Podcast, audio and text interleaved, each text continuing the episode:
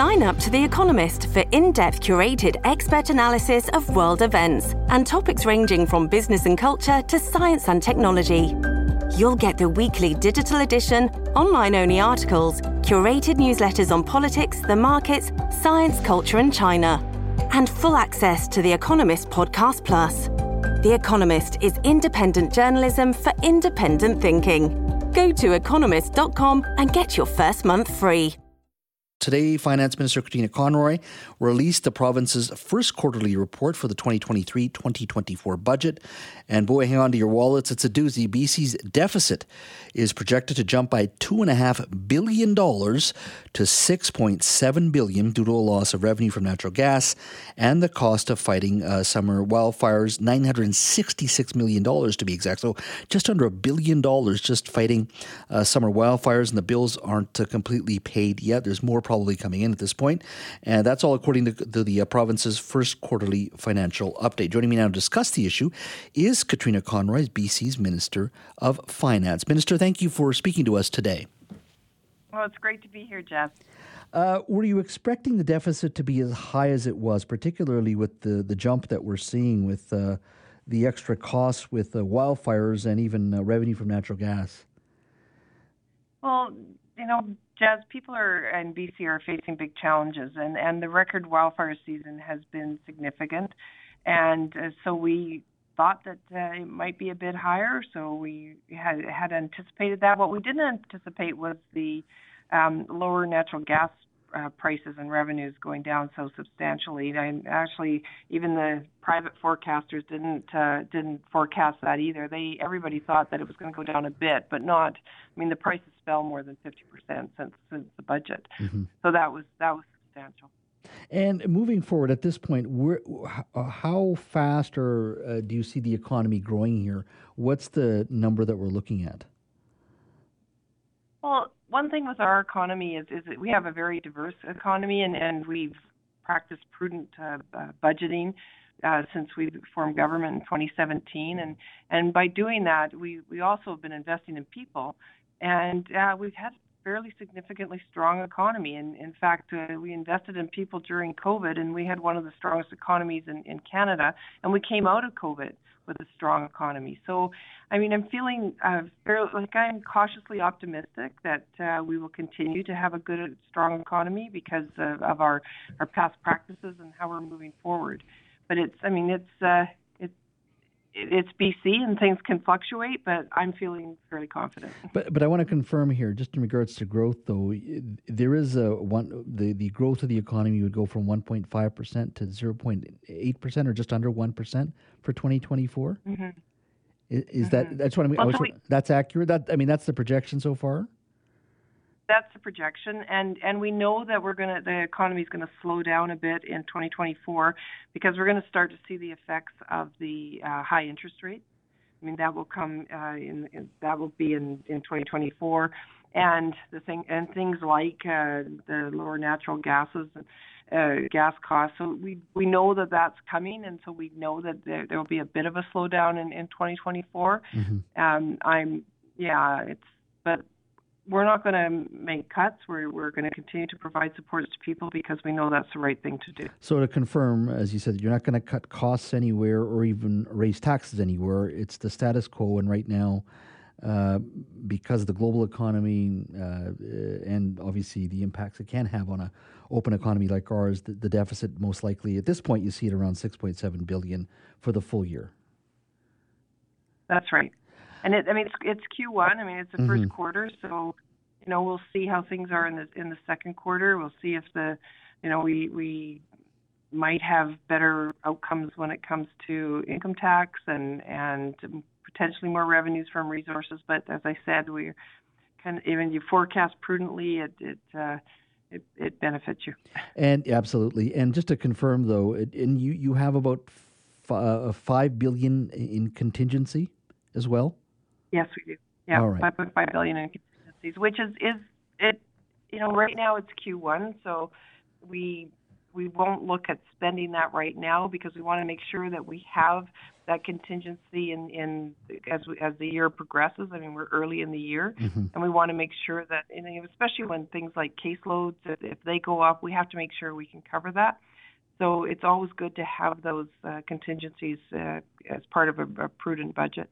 In regards to uh, housing, which can play a significant role in revenue for government as well, uh, so far, what do you see over the next uh, few months for, for in regards to revenue for government? Well, we, we continue to um, be prudent with our forecasting on, on housing. Um, housing is, has been affected by um, the labor shortages and, and supply chain issues, but we're determined to keep uh, building the houses that, that people in BC need with our Homes for BC plan. It's a $7 billion plan.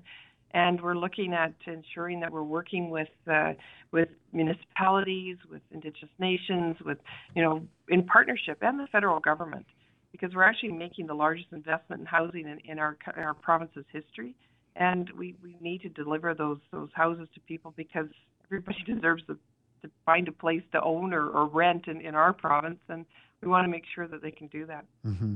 Uh, but in regards to just revenue for government, uh, when it coming from the housing from the housing sector, you don't expect any dramatic increases or anything like that. It's it's sort of status quo. The market itself is going through significant challenges because of interest rate hikes and uh, and, and the Bank of Canada's uh, present policy, you don't see any yeah. sort of dramatic increase in revenue for government from housing. Well, we actually had a 15.5, uh, 15% increase in housing starts this year mm-hmm. already, which is, is quite significant. Um, we thought it might be going down a bit just because of uh, interest rates and, and the fact they have been going up. We were very happy that the Bank of Canada didn't raise them in September. But um, so this, you know, it, it, it, it it's cyclical, but at the same time, it's, um, you know, we, we, as I say, we plan prudently, and then we are, you know, can be pleasantly surprised when things go better than we plan. Mm-hmm. Now, one of the things that's quite interesting is the uh, 900 million plus for forest uh, fires, uh, the cost to the province, and sixty-six mm-hmm. million dollars to be exact. Now, uh, uh, I'm of a certain vintage, and I recall um, many years ago from the Kelowna fire. I think that was a very, uh, obviously, very expensive year for the for finance. Uh, and I think it was 400 million or so, maybe just under a billion, half a billion mm-hmm. dollars. And now we're here, we are at a billion dollars dealing with wildfires for a very busy wildfire season moving forward, not just your time as finance minister, but perhaps oh, even longer than that, five years, 10 years down the road, um, is, is, is wildfire season going to have to be looked at differently when it comes to yeah, budgeting? Yeah, it is. Yeah, definitely, Jas, and and you know, and we are looking at it differently. And last year we brought in funding for the BC Wildfire Service so that they have annual funding, year-round funding, so they can hire people year-round. Mm-hmm. So those people that they fight the fires during the summer and during the wildfire season, which is getting longer. It's coming a little earlier in the year and lasting longer.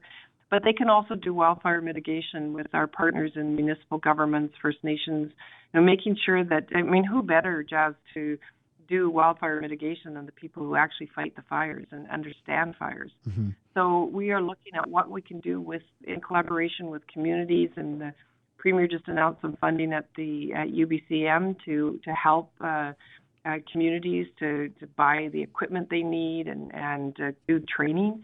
Um, and because I, I have been when I was minister of forests and I've been around and even this year I went to some of the camps and and you see those um, it's not just the people from the BC Wildfire Service who do an amazing job but it's also the uh, firefighters from different uh, communities that are they take their equipment and their folks and they go and help fight the wildfires which is pretty incredible. It's it's an all hands on um, experience when you look at what people are doing to help fight the fires in this province. And mm-hmm.